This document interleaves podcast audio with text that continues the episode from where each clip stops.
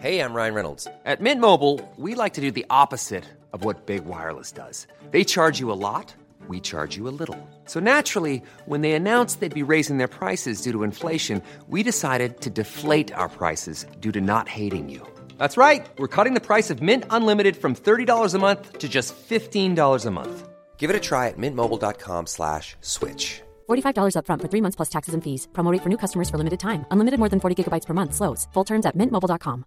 Hey, I'm Ryan Reynolds. At Mint Mobile, we like to do the opposite of what Big Wireless does. They charge you a lot, we charge you a little. So naturally, when they announced they'd be raising their prices due to inflation, we decided to deflate our prices due to not hating you.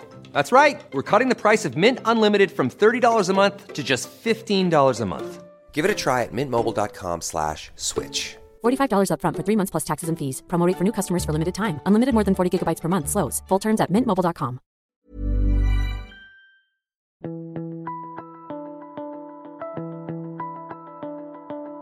Hello and welcome to The Mentor. I'm Mark Bouris. This week our guest is Cam Northway. Now Cam is the founder of a drinks agency called Sweet and Chilli. They officially launched in 2006 in the UK, providing high-end drink services to alcohol companies and bars. They do things like cocktail menu design, special event cocktail production and consultancy to brands putting on their events. Having done all that in the UK, he's now returned home to Australia and he's also launched here. Now they offer a range of services from training up to 10,000 bartenders each year through to advising the biggest hotel chains and alcohol brands about how to build their bars and their restaurants. I want to talk about the changing face of nightlife around the world and how Cam has been able to capitalise on the huge market out there. It's massive. I also want to find out how he's managed to grow all this without any real business experience, and I want to hear about the journey and the problems and the solutions. So let's get into it. Cam Northway, welcome to The Mentor. Thank you very much for having me, Mark. Sometimes alcohol is not considered cool. Sometimes governments will try to shut everything down. And not too often do I hear someone doing what you're doing. Why don't you explain how you actually got into servicing the alcohol industry? Is that a good way of putting it? Yeah, absolutely. So it's the business of drinks that we do. I come from a bartender background. Hospitality was my passion when I was a little bit younger. But, you know, it's a love for labour hospitality. You work long hours. You work for not as much pay on sociable hours. But I did love the industry. So when I saw a little bit of a gap in the market, that's when, you know, I decided that, you know, there could be a business made. I actually always wanted to own my own business. And when I was younger, I thought maybe that would be in the sporting industry because I was obsessed with sports. And as I grew older and sports fell away and hospitality became a passion that became a thing. So when I saw a bit of a gap in the market, it was very much about what are marketing companies not servicing the drinks companies for? What are catering companies not servicing the drinks companies for?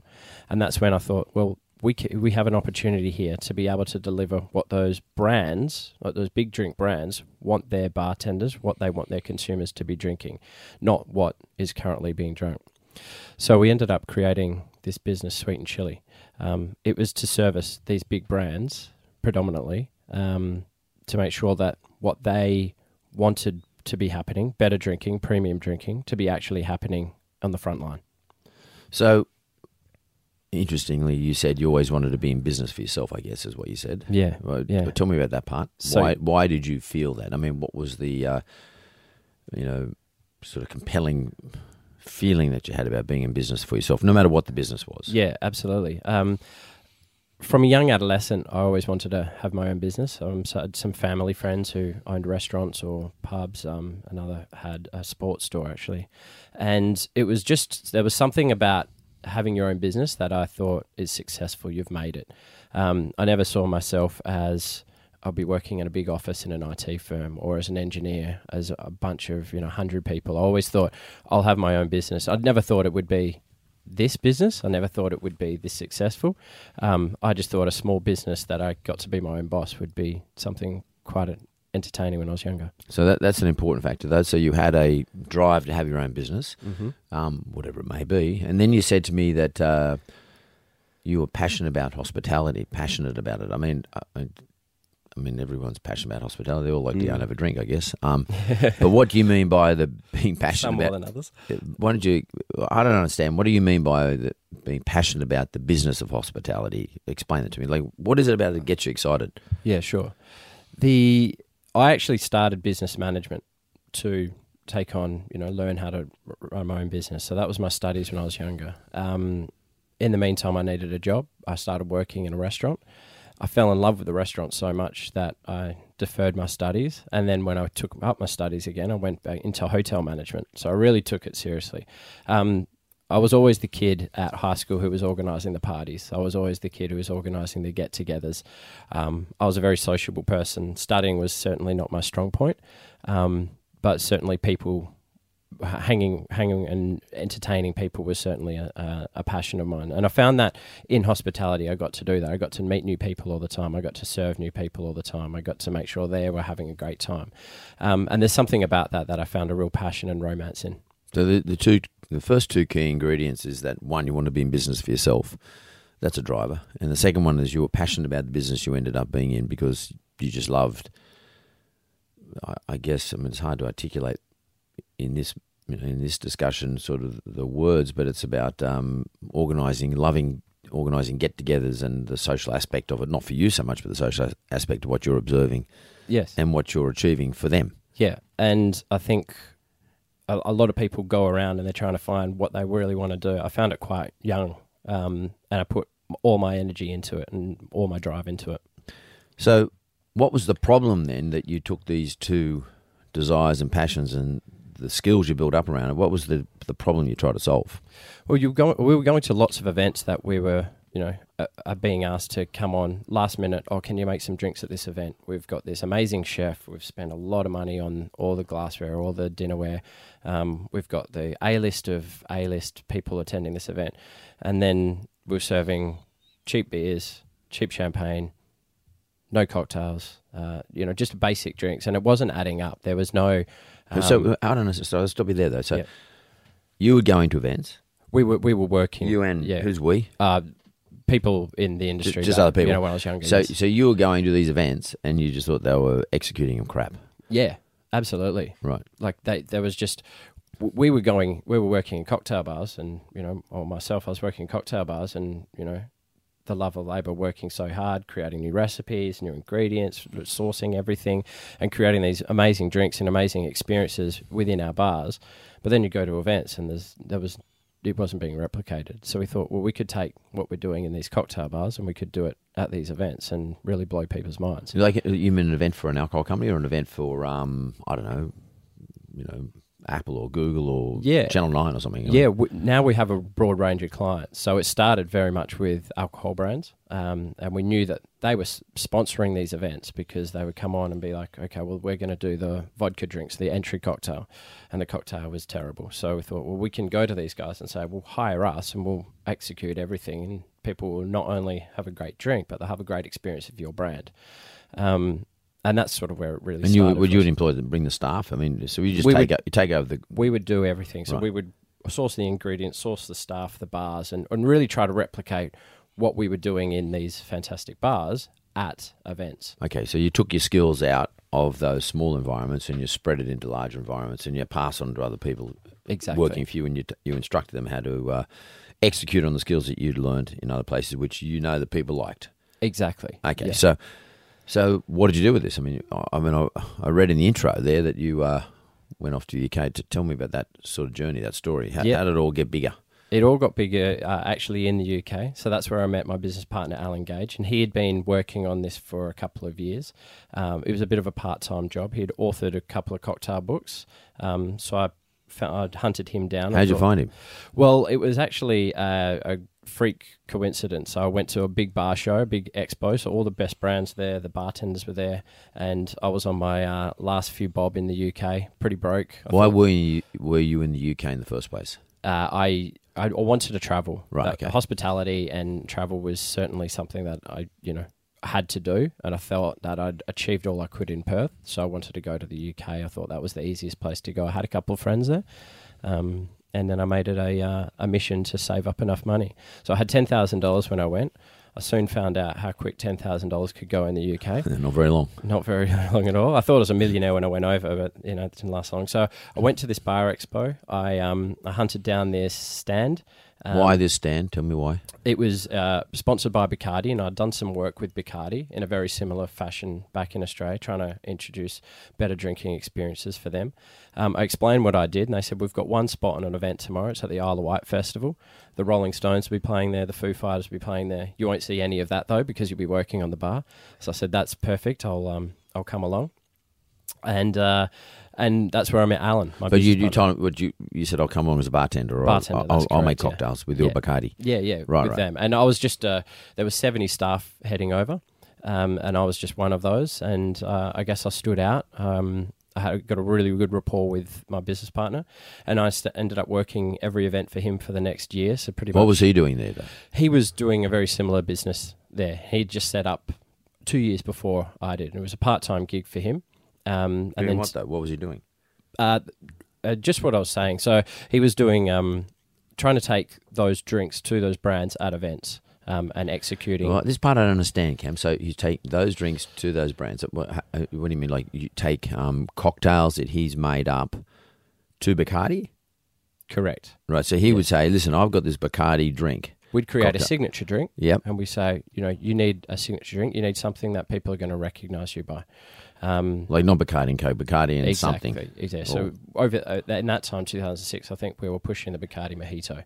And then we took that to festivals and a few other signature drinks. And so we would, they would spend quite a bit of money to be at the festival. And then we would staff it, we would build it. They being Bacardi? Yes. So Bacardi go along to all these various festivals and they take you and your now business partner along with you. Yes. Because you guys could express their ingredient into a cocktail that hopefully everyone liked. Exactly. So people have a great experience and hopefully that translates into sales for Bacardi once they've left the festival. Right. And then how did Bacardi measure these things?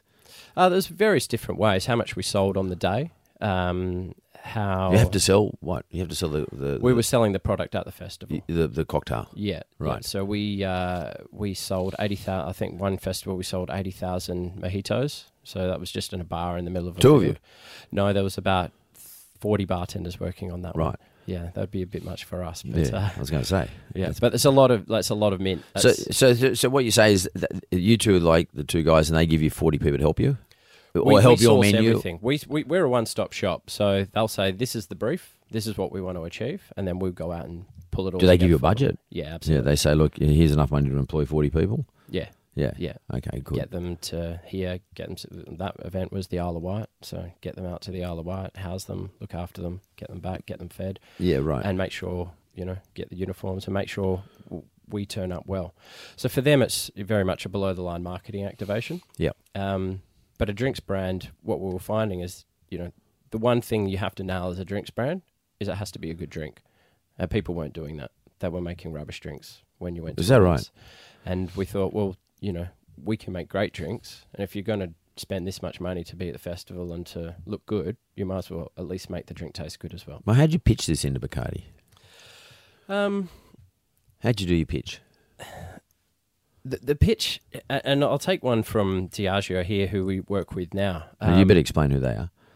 Yeah, Diageo are the largest spirits brand in the world. So they own Johnnie Walker, Smirnoff, Gordon's Gin, Tanqueray, various other spirits. And what we said to them is, you know, we've got a bunch of ambassadors that can work for you. Explain what they are. Yes. Yeah, so an ambassador can go and promote the brand in the restaurants, hotels, cafes.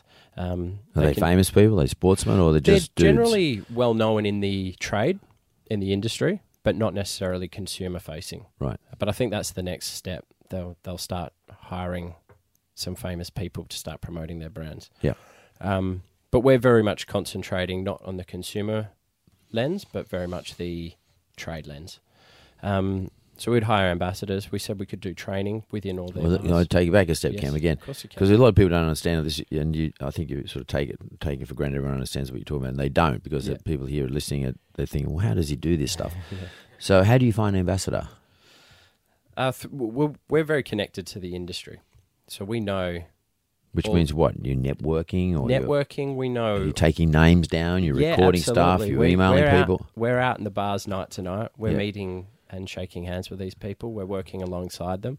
And every once in a while, someone will creep up and we go, there's some talent there. We should. And what do you do when you find the talent? Make sure we get it. Because that's your inventory. So what do you do with it? So people are definitely our inventory. Yeah. We offer a service, and to do that, we need people. Mm. So we're always on the hunt for the best of the best around Australia or internationally as well. And we make sure we're fortunate enough now that we've got a great name in the industry and people know who we are. But in the early days, it was very much like knocking on door to door from bar to bar and meeting every bartender, getting their contact, getting their name. Would you get them to make you a drink? Absolutely. So yeah, we sloshed. Yeah. It's a sometimes your social life and your work life get a little bit blurred. Yeah, definitely. But we go around and we make sure we build up the inventory of these bartenders. Not only, for when we have ambassadors, but for when we have events, we can pick up these people and say, we've got an event for this brand we want you to work at, and they come work for us. Yeah. So you're a manpower or person power business. You in a way, you know where to recruit people. Absolutely. To fill an event for a client, be it Bacardi or whoever, or Diageo, whatever they're called. That's right. Yeah. So we've specialised very much in that drinks industry. Yeah, and we've made that our. Yeah. Okay. So why do these people want to be your ambassadors? What's your compelling offer? There's a couple of different things. Absolutely, we pay well because we need to pay well to get the best talent. Does that eat into your margin, or is that just a pass on? You pass that through, the cost through? Do you say, listen, this is the cost of the talent and we want a margin on top? A bit of both, depending on what the budget is and depending on how much we want that person to come work for us.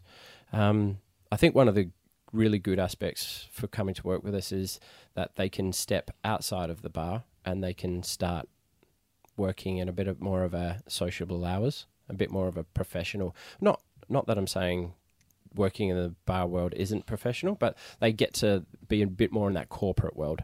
And a lot of them want that experience. A lot of them will do it for a while and then head back to the bar industry as well. But I guess to some extent, you're like a talent business. In a way. You provide talent to the people who need talent. In a way. No different to what, say, television does when they want talent for a TV show or extras or whatever it is. Yeah. You go and find the talent. And our niche is the drinks world. And they don't work for you. They're contractors to you. You get as many as you need to get. Yeah. So we've got your core group, but we do, and our core group has been with us since we've started in Australia. And that's 2010. We've got a good high retainment of our staff, which is fantastic. And then we've had others who come and go, but stay close by as well. Do you have like super jocks, like DJs? DJs have massive followings around the country, around the world for that matter. Yeah. Do you have your super guys, like girls, people just desperate to be around in a bar or an event? Yeah, like a lot of our within our industry, a lot of our people that work for us have a really good reputation, and that's not just in Australia, that's globally. They've won awards or they've got recommendations, so they can walk into bars in Berlin and people would recognise them and know them. You mean the consumers or within our industry, right, within our drinks industry, the bartenders or the bar managers or the hospitality. So, are these guys you sort of see on these movies where they're throwing the glass up in the air and the bottle at the same time and it's filling the thing, or are they just, or is it just more the skill of the mix? It's the skill of the mix, and to make a good drink, you need to. The theatre. It's the theatre, and the theatre is not necessarily Tom Cruise throwing bottles around these days, but it's about, how they're moving behind the bar and also how they're conversing with the customer. And that's a big thing because you can make a good drink, but unless you can make that customer happy and want to come back, there's no point. So I would imagine, for those people listening, and please explain to me, but I would imagine that in order to sell a really well-mixed drink or a new mix on a drink, it's about the story, and you need someone to be able to tell the story of how they come up with that drink and why the ingredients are there and why they all work together. It's sort of a bit like talking to a wine company about their new wine or an olive oil company talking about their new olive oil, the taste and the smell and the pepperness and the fruitiness and the colour and the blah, blah. Is it like that? It's 100% like that, It's, so therefore you need someone who can communicate as well as be likeable, etc. Exactly. So explain to me then, Cam, this outcome that you have individuals who can actually tell the story and communicate in an interesting way and provide the theatre as well as knowing that they've got the initial skills. How do you find this? And do you train these people to do this? Or is that, and do you have this manualised? In other words, you say, if you want to be the best bartender and best drinks mixer, these are the skills you need to attain, and this is how we will build the skills for you. There's a bit of both. We certainly are at a stage where we don't train from scratch.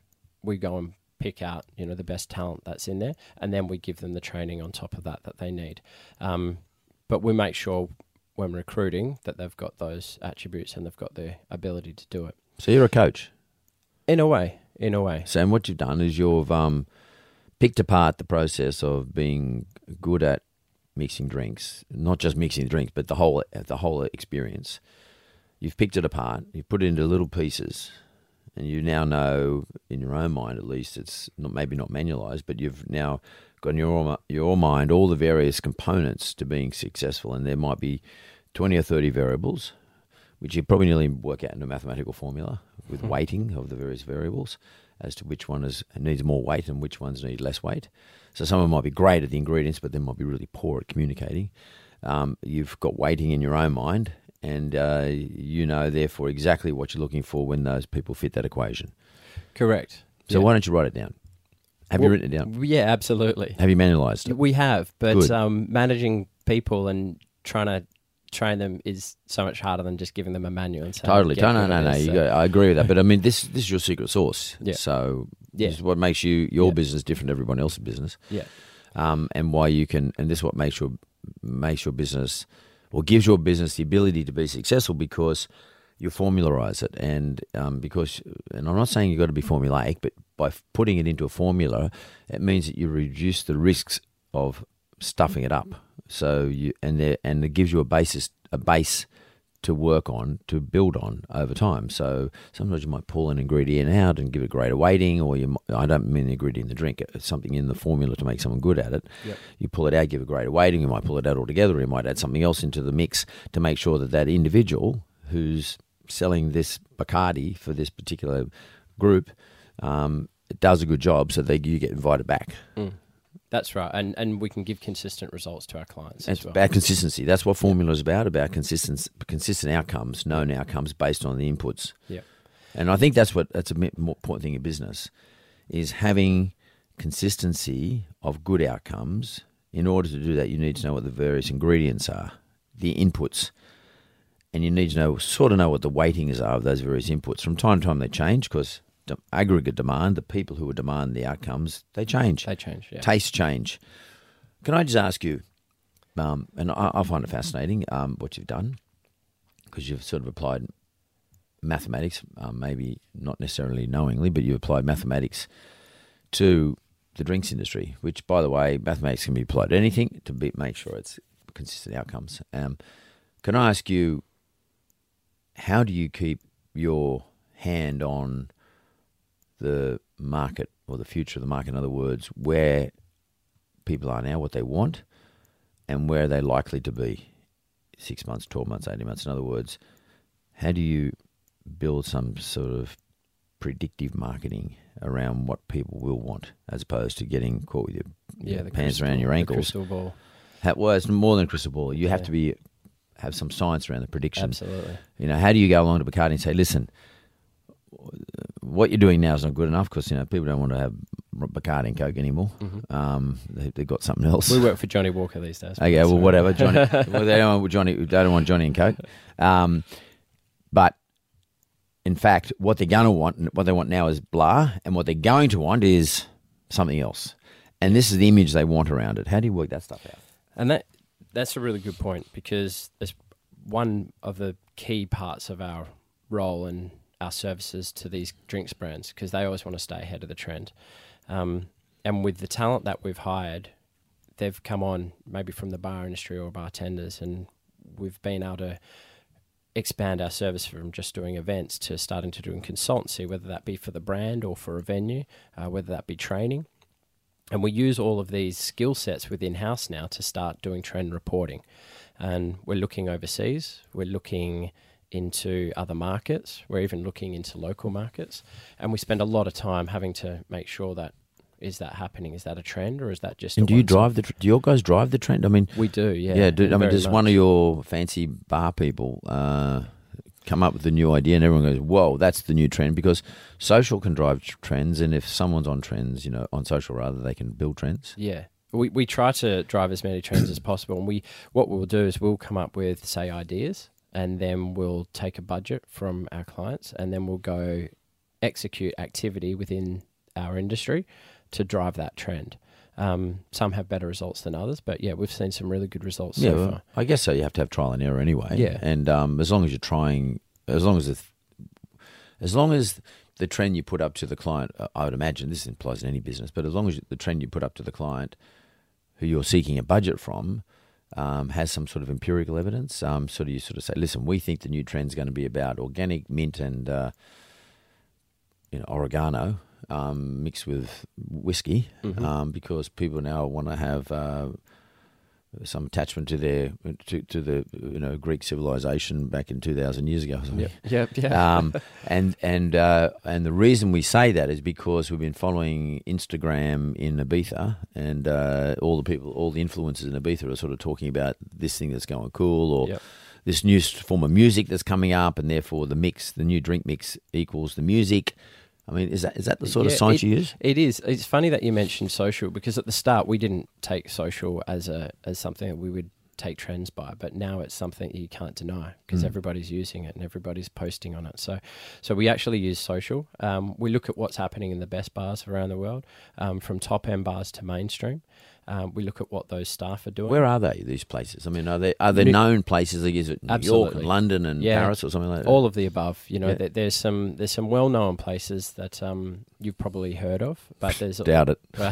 Not much of a drinker. Even in Australia and in tell me in Australia where? So the Black Pearl down in Melbourne. That's been one of Australia's most awarded bars. You've been there? Never, no idea. Sorry, okay, well, you have to go there. See Chris Hastead, he'll look after you.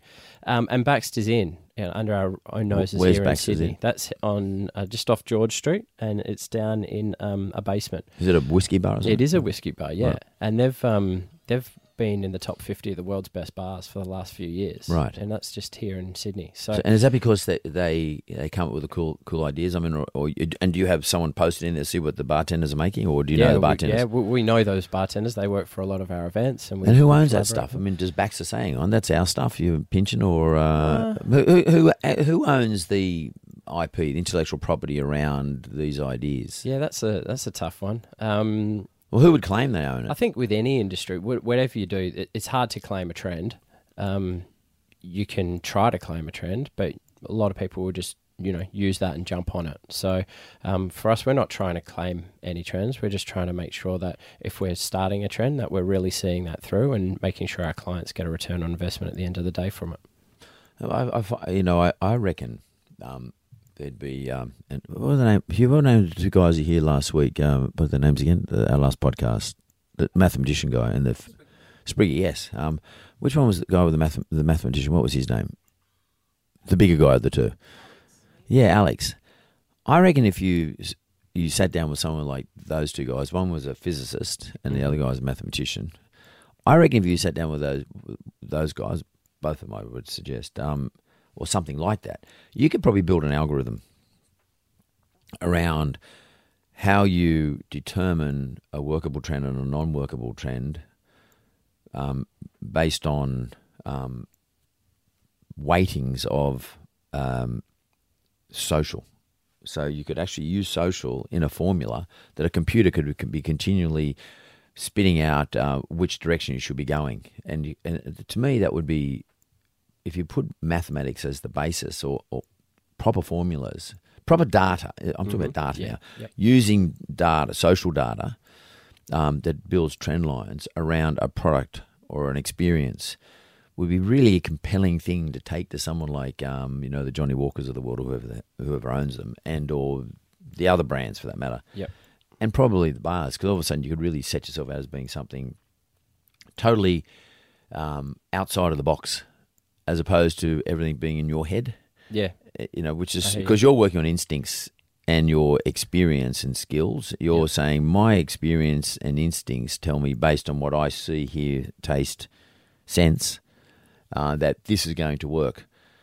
If you could back that up with a formula and that says, and by the way, the data set, when we apply our software to it, says that this is more likely to be successful than this. Mm. If that backs your instincts, it's really powerful. Yeah, I might steal that idea. Pretty cool. You can have it. There's no IP. It's a trend.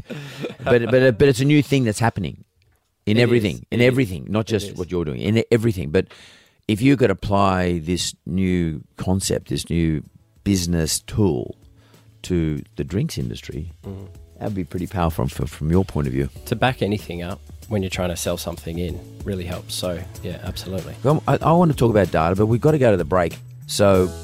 And when we come back from the break, we might just talk about, you know, the new world of the drinks industry and how data and social has become pretty important. Sounds good. Let's go to the break. Welcome back, Cam. Thank you. Before the break, we were talking about, data sets and how you can use Instagram and social media, which these sorts of things can actually develop a brand or a proposition around either a place or a bartender or a particular type of drink and drives people to that venue. And what's interesting, I was observing the other day, like I'm on the board of the Sydney Roosters and, you know, we got a massive licensed premises and 40 years ago, that place was the place to go in these suburbs. In fact, when you walk in there, there's a photograph of people lining up, but then they all had suits on, they had hats on, old school stuff. It might have even been longer than 40, maybe 50 years ago, this photograph. And I often wondered myself when I went to the board meeting, why don't people go to the club like that anymore? And then I started thinking about the Watson's Bay Hotel, which is, I think, a Craig Laundy's Laundy family hotel. And the Roosters, the Eastern Suburbs Club, is sort of enclosed. It's in Bondi Junction. There's no view. There's poker machines. It's probably got an older sort of market associated with it. You go to the Water Bay Hotel, you know, New Year's Day, that's the place to be. People pay up to $200 for a ticket to spend their day there or the evening there. But the drinks aren't special. It's still, again, just beer and the same sort of stuff, the Eastern Suburbs League Club. But it's got a great view. And it's got this sort of magical sort of aura about it. Then you go to a place like you just said, Baxter's, and Baxter's got no view. It's in a underground. Yet people dying to get in there. So how do these places build these reputations? I mean, how do you, and do you advise on this sort of stuff? Do you look at people like the Eastern Suburbs Leagues Club or some of the big hotels in town? I mean, I'm talking about the accommodation hotel chains, and try and work out how to get people away from one venue into their venue. Absolutely, it is something that it's part of a push that we're really working on at the moment, and we've. Feel that will be a big part of our business over the next few years. There's a real romance to going to hotels overseas, and you go London, totally. There's the Savoy, the Connaught Hotel. You go to America, there's hip hotels in New York like the Standard, at LA. The bar, you can't even get into the Standard. Well, you can't. You know, yeah. I had to stay in the hotel. I actually booked a room in the hotel so I could get to the bar. Yep, the Ace Hotel. There's those examples, and people do. They actually book that accommodation to stay at that hotel. And it's not just the people who are staying at the hotel, it's the locals that are being driven there and going to those places. I find in Australia... Is it because famous people go? They do a couple of different things, but I find the biggest problem in Australia is that the F&B parts of... Food and beverage. The food and beverage parts of hotels have just been left to die. The cornflakes and milk and white bread and toast and stuff that they put under you in your room at breakfast time. It's part of that whole process, and bar isn't special. Yeah, and you just made mention of the breakfast. I can't remember the last time I actually stayed in a hotel and had a breakfast there in Australia, because generally there's a really cool cafe just down the street where I can get my avo and toast, my flat white. And the experience. You want experience. And the experience. And you want to say, I went there. Yeah. Yeah, and you can Instagram it too and tell your friends about it. Well, yeah, but I agree. There's no point saying, like, if there's one around the corner, you're right. I mean, I often stay in New York, and I might stay in the Four Seasons, and the breakfast there is as expensive as poison. Yep. I mean, I'm not joking. You can $80 on breakfast. Wow. It's nothing. And it's just, anyway. But you think yourself, well, hang on, I'd rather go around the corner to some little funky joint that's new, and just so at least I experienced it. Mm. But it's a cool place, and I'll look for it on Instagram. Yeah, you'll find out. I'll find it on social. What's going on. Yeah. So I find that... So how do you drive them back?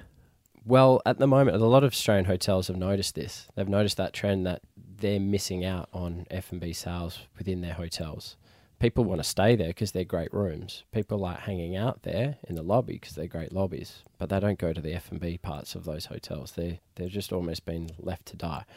So we're doing work with a number of hotels at the moment where we're redesigning those sections and those sectors and trying to make them almost as if they're external looking, feeling parts of the business. They're not part of the hotel. You don't have to go into the hotel. That's right. So to speak. That's right. And you go up to, you know, like we were talking before, the Standard in New York. You go to the rooftop there and you wouldn't think you're at a hotel. You're at New York's best nightclub rooftop. And that's what we're looking to do with a lot of venues and a lot of hotels that are being built now or have already seen that, you know, they need to do something in the next 2 to 3 years to really keep up with it.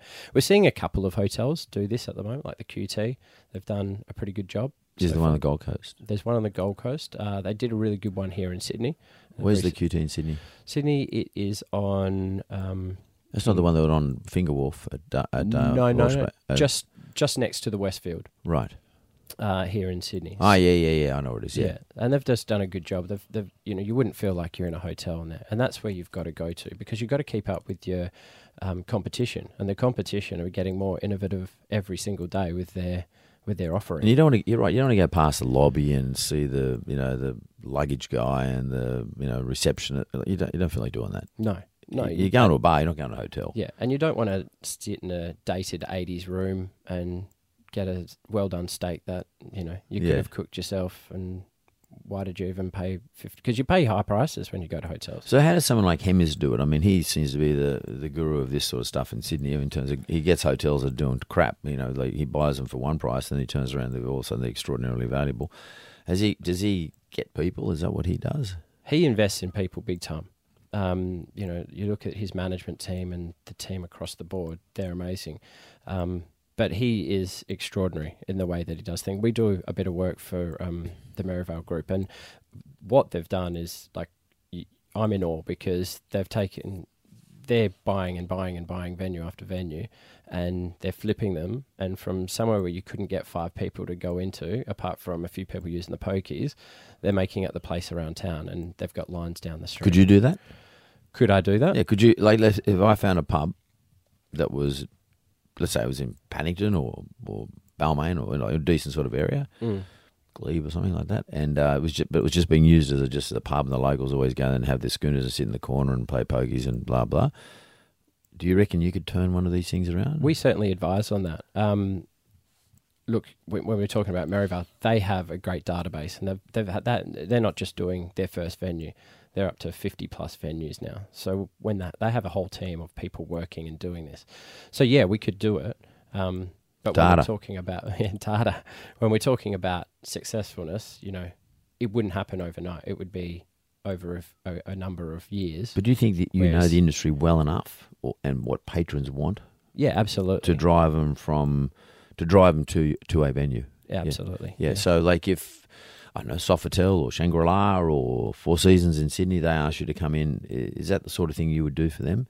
Yeah, and we're actually working with a couple of those that you just mentioned. So trying to increase their not only the service level but their offering, and making sure that it stands up to their competitors who are just down the street who are offering something really cool. Right, and I mean, I guess at the end of the day, the demand for your service, therefore, and your business's services, in Australia at least, is about helping people to become more, or venues to become more popular, and to make them pay for themselves. In other words, it's just not being an idle bit of real estate sitting there costing them money when no one goes in there, but it's still being manned. Exactly. And the hotels, you've got to man those sections. You've got to have people. You've got to have room service open. You've got to have breakfast open. We even find that some of them just shut down for lunch because. Back in the 90s, they might have been busy with business lunches, whereas now they can't get one person to walk in there. I remember those places. And it's interesting too, because one of the things I've observed more, maybe over the last 2 years, in Sydney at least, maybe it's the same in Melbourne too, I think, but big office buildings now are putting venues in the lobby. And, you know, like before you walk in the lobby, it's just a big empty space. But now, and people used to be in the office and they'd go out of the building to go to get a cup of coffee around the corner because it was a funky place to get coffee around the corner. Yep. Now what these buildings are doing is that they're putting in venues in the lobby, you know, yep. restaurants, cafes, cool places. Yeah. And they're using, they're sort of formulaic because I know a couple of buildings have got exactly the same operator offering the same offering. Yep. And it's quite clever. It's about using unused space and making your building more attractive. What you're talking about is hotels doing something similar with their drinks venue or their licensed premises. Yeah. And you're seeing a lot of chefs collaborate with, you know, hotels, and they're putting their name to it, or you're seeing brands or, you know, well-known restaurant or cafe brands moving into these hotels because they're like, well, maybe we're not the best at doing F&B. Maybe we're really good at selling hotels and marketing hotel rooms and making sure people get into the hotel, but how can we get people to come and use our F&B? Well, why don't we outsource that to someone else who knows what they're doing? Or just get someone to be a consultant. Or be a consultant. In other words, their name's all over it. You know, yeah. This has been looked at by Neil Perry or whoever, yeah, and this is his menu, but yeah. What airlines do with their F&B, not food and beverage. The airlines get Neil Perry at Qantas, I think, and they have the same at Virgin, etc. Like, all the thing you think something's been blessed and ordained by these great chefs, and you're doing it in a drinks environment. We're doing it in a drinks environment. That's correct. Yeah. So, do you use? What are the importance of social influencers? Do you use influencers that come off, you know, Instagram influencers to promote a venue and or a drink? Mm. Yeah, it's a good one because, again, at the start I was against social media, but it's no denying that it is a real thing and you do have to pay attention because everybody else is paying attention. And people are going to restaurants or to bars and they're taking a photo of something they've seen from someone they follow. And they're saying, I want that. They're not coming into the bar looking at a menu and sitting down. They're just coming in and saying, hey. Preconceived, I want that. Yeah, I've seen this. My friend's had that, or someone I follow has had that. It's really cool. That's what I want. And well, what about, like, because I've noticed Robert De Niro has his own vodka brand now. I think it's De Niro. How important are those people for, like, let's take a vodka brand, a vodka business who owns lots of vodka brands, because a lot of times they own lots of vodka brands. Why wouldn't do they come to you and sort of say, look, we want to create a new brand, but it's the same vodka. Yep. You know, it's, I don't know, Absolute, but it's not called Absolute. It's going to be called De Niro, or for argument's sake. Do they do that sort of stuff? Absolutely. And there's a lot of power in what they're pushing because, you know, it's not just a bartender pushing it anymore. It's not just someone on an ad. It's someone saying, hey, this is mine. Drink it. And George Clooney just sold his tequila for $1 billion. Did you really? Yeah. So sold it to Diageo. So we're hopefully getting that liquid here in Australia very soon. And it's great tequila. It's really good tequila. Yeah. But I mean, but was it him or was it somebody else got him to do it with them? There was two or three people. There was two partners in it, and they just made small batches of it, but made really good tequila. It stands up. It's not just, hey, I've put my name to it and it's just rubbish. It's, you know, it's good, tasty. And who are these people who work out when something's a good taste? I mean, who are these sort of taste gurus? Yeah, taste gurus. We would do a bit of that, you know. We would go to a brand and say, hey, you need a bit more of this, you need a bit more of that. We do a lot of liquid development with different brands, so working on their flavours and how they stack up. But generally it'll be a lot of the bartenders and how they perceive things. So very much as in, like movies, you know, you'd have opening night and all the media would attend and they would judge whether that's a good movie or not. It would be sent out, you know, liquids might be sent out to bartenders and they tell you whether they think it's good or not. During the making of it or at the conclusion? Generally at the conclusion. During the making of it, someone like us would, you know, help them get it to where it needs to be. But then afterwards it would have to be judged by the bartenders to be independent and actually recognised. So if I said, Cam, I love drinking ouzo, or I love drinking tequila or vodka. And I said to you, let's you and me go into business, you, me and your partner. Yep. And you develop for me a drink that I'm happy to put my name to, that I will drink. And we're going to launch this drink, one of those spirits, whatever they are, probably too busy in the vodka territory. I mean, it's, everyone's into it. Maybe tequila might be better. I don't know. Ouzo's definitely not busy. It's just a few ouzo brands around, but I don't know if people even like ouzo. And although it used to be a big drink 20, 30 years ago, do you think you would know enough about the marketplace and enough about the trade to be able to promote me and your formula into being something successful? I mean, is that another stage for you in your business? Is that where you... Because that's where we're growing to at the moment as well. Having equity in it is what I'm saying, as opposed to just getting consultancy. Yeah. Being part of the equity. Because I tell you what I'm thinking about, right? It's all these beer brands, right? So Mick Fanning is now part of Balter, right? Craft beer revolution. Totally. And why? Well, the only reason it's a revolution, in my view, because I owned a lot of craft beers many years ago, right? Yep. Only because I just thought it would be cool to have beers. And I bought already established ones. Mm-hmm. But it was the hardest thing in the world to do. But all of a sudden, the big beer brands, or the big breweries, want to own everything because they think, well, we can't grow our own brand anymore because we're saturated. So what we're going to do is we're going to take market share by having lots of little ones. So craft brewing has become popular because the big guys are sponsoring it, basically. They're sponsoring because they're buying them out. They're spending ridiculous amounts of money on them, like 300 million, 400 million. They go and buy these things. Mm. After they've been around for a while. So all of a sudden, blokes like Mick Fanning, who's a, I'm sure Mick didn't sit around, and I think Joel Parkins is involved in Balter too. So they're great brands themselves, and the big social media, the big influence, got millions of people on Instagram. Yep. And you know, it's beer, so it's cool, and obviously there's a lot of business that sits behind it, and there's a lot of investors sit behind this sort of thing. Now they just got voted number one in the number one craft beer yesterday. This week, last couple of days, because a mate of mine's part of it, and he told me about it, and I just thought, how does this phenomenon work? I guess the same thing you just told me about Clooney. I had no idea about, because I don't really follow that stuff, but it seems to me that this is a new phenomenon that exists. Mm.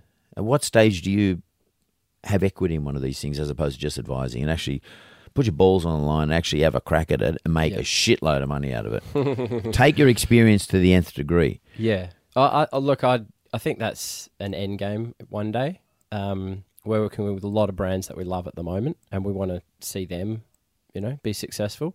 And I think if I can learn enough along the way, then eventually there might be... Because one of the brands you work for might say, you know what, Cam, we want to buy that from you. That would be great, yeah. And look, there's how old are you now? There's those conversations happening. 36. You're young. You have plenty of time, but it's a good time to do it, though. Yeah, yeah. Well, I mean, you've got enough. It's probably the rubber's been on the road for a long, long time. Yep. You've been out doing this since 17? Yeah, 17. Okay, so half your life. Yep. When do you do this? Because you don't want to miss the boat. No. Because it'll become saturated here in Australia, like it is everywhere else. Well, that's it. You look at the craft beer in America now. Sort of started there, came down to here, and I'm already seeing gin brands pop up. There's Adelaide distilleries, Tassie, there's Scotches, whiskey brands. Sullivans. Exactly. So they're all happening. It's starting to get a bottle of that and it cost me... It's ridiculous. Yeah. It's a good whiskey, but to be honest with you, I can't tell the difference between that and, say, some of the Japanese brands, which I quite like because they're sweeter. Japanese whiskey is fantastic. But it won the best whiskey in the world, Sullivans or whatever. Would that be right? Yeah, for its category. Yeah. So I think it's definitely on the cards, and it's something we're looking at. I'd love to see you do something with it. I'm backing you. I think you could do it because I reckon you. I mean, but you know enough about the data, enough about the industry. You've got enough. It seems to me you've got enough cred in the marketplace for people to actually back you. Yeah. Yeah, money's always an issue, but we'll get there. I was just said people will back you with money. I'm talking about. Yeah. And it's not hard to find. There's plenty of people in Australia who drink, who would love to be. Everybody would love to be associated with a beer brand or a booze brand. I mean, it's like the coolest thing, it's just cool. If you could sort of say, I'm part of that gin brand, or the vodka brand. Most of the brands that are coming out don't have a person behind them. Mick Fanning's the only one I can think of in relation to Balter beer, but I don't really know of any other. Brands, they use influencers, but they don't. Those influencers aren't owners. No, they generally it's the brewer and it's the sort of people. It's about those individuals. It's about the esoteric trade stuff. Yes, Yeah. You know, like this guy's got the greatest credentials, but the consumers don't know about them. No, they don't. Exactly. And what I'm saying is there's been no consumer brand built using an influencer in Australia that I know of. You might know of, but I certainly haven't seen one. Yeah. Jennifer Hawkins, I think, has got her own tequila. I'm not sure how that's going. Yeah, but yeah. It's not, yeah. Yeah, okay, well, that's but she's on everything. Yeah. You know what I'm saying? Like, I think, to be honest with you, I think consumers would say, well, yeah. But, like, there hasn't been, you mentioned before Clooney, right? Yes. Clooney's not on everything. But for Clooney put his name to a tequila, that sort of, and if he's an owner, sort of indicates to you that, well, hey, Clooney, he must have actually, he wouldn't do that unless he really tested it out and checked it out. Yeah. Because he's a very big, credible brand. Yeah.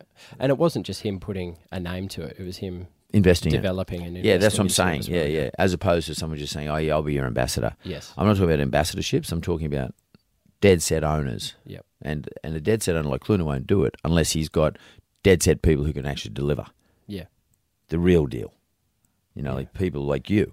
Well, absolutely. And he has, because he's sold that brand for a mint. Yeah. And having it for 5-6 years. Totally. I mean, it's probably overvalued. I'm not saying someone paid too much. It's overvalued because of him, of who he is, you know. But ordinarily, by the way, if you sold it for half, it's still doing pretty good. Absolutely. $500 million. Yeah. All right, mate. This has been intriguing to me. What one question have you got for me? Look, I've come from, you know, the drinks background, and there's been a lot of learnings along the way, but how do you keep staff motivated? You know, we've had big success over the last 5 to 8 years that we've been here in Australia, and we've got a lot of our core staff still with us. But how do you keep those people motivated every day to want to come back and keep working for you now that a bit of the shine has gone off the company and it's more... it's not new anymore. Yeah, exactly. Oh, it's an easy answer. Do something new. Fair enough. And I just told you what to do. And give them all a little bit of equity in it. Yep. Give them a little bit of skin in it. Even if you don't give it to them, that's wrong. Actually ask them to invest a little bit. Yep. Just a little bit of money. Even if it's $10,000 or $1,000, it doesn't matter. That way that's not a gift to them. They value it much more if they put a little bit into it. But if it's a new concept, a new direction, even, you know, and I know you're probably sensitive to not thinking to make sure your clients don't think you're about to compete with them. But I'll be honest, I don't think your clients would think you're competing with them. I think if you did this on the side and you did it with your staff and you come up with a new idea, just even if it doesn't have to be worth anything at the end of the day, just as long as it's something that they're doing as a pastime, as a hobby, that keeps them engaged. But with the potential, it could become something big. Don't get set out to say, look, we're going to make this really big. Just say, let's craft our own tequila. I don't know, whatever, you know, where we source. What do you make tequila out of? Agave. Where you source the agave from Tasmania or somewhere. You know what I mean? Like where it's an Australian product. Yeah. I'm just coming up with an idea now, but of course. Where it might not be agave, like, but you don't want to do a gin because everyone's doing gin down Tasmania now. But like you know, something that you can sort of say is your own. Where all of us, the 25 core staff, we all put $1,000 in. You know, and even if they got to put it on a credit card, they put it on you know, and what we're going to do is we're all going to sit around and taste it once a month, and we're going to everyone's included in it, and we're going to have a hackathon around, you know, what before we do any of this, what's the market need, what will be successful, what's happening in the rest of the world, and totally engage them, and don't just do it as a job, as give them some equity in it, yeah, and make them pay for it, not much, just a little bit, but that way everyone's doing it. And I reckon you'll find that they'll be in a position where they can't wait for the day to end, or you might say one day a month we're gonna just work on this. They'll be in a position where they can't wait for that day to arrive or that time to arrive when they're going to work on this new business, this new idea. I like it. That's the way to do it. Great. New is what gets people excited. Yeah, fantastic. Good to talk to you. Thank you very much for having me.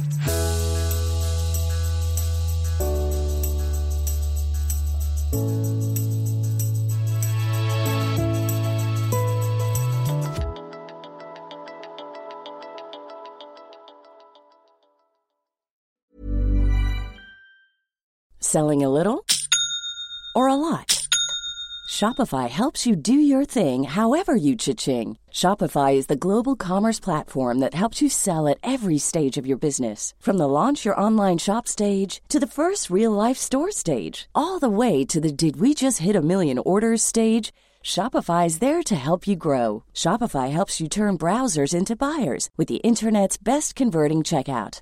36% better on average compared to other leading commerce platforms. Because businesses that grow, grow with Shopify. Get a $1 per month trial period at shopify.com/work. Shopify.com/work.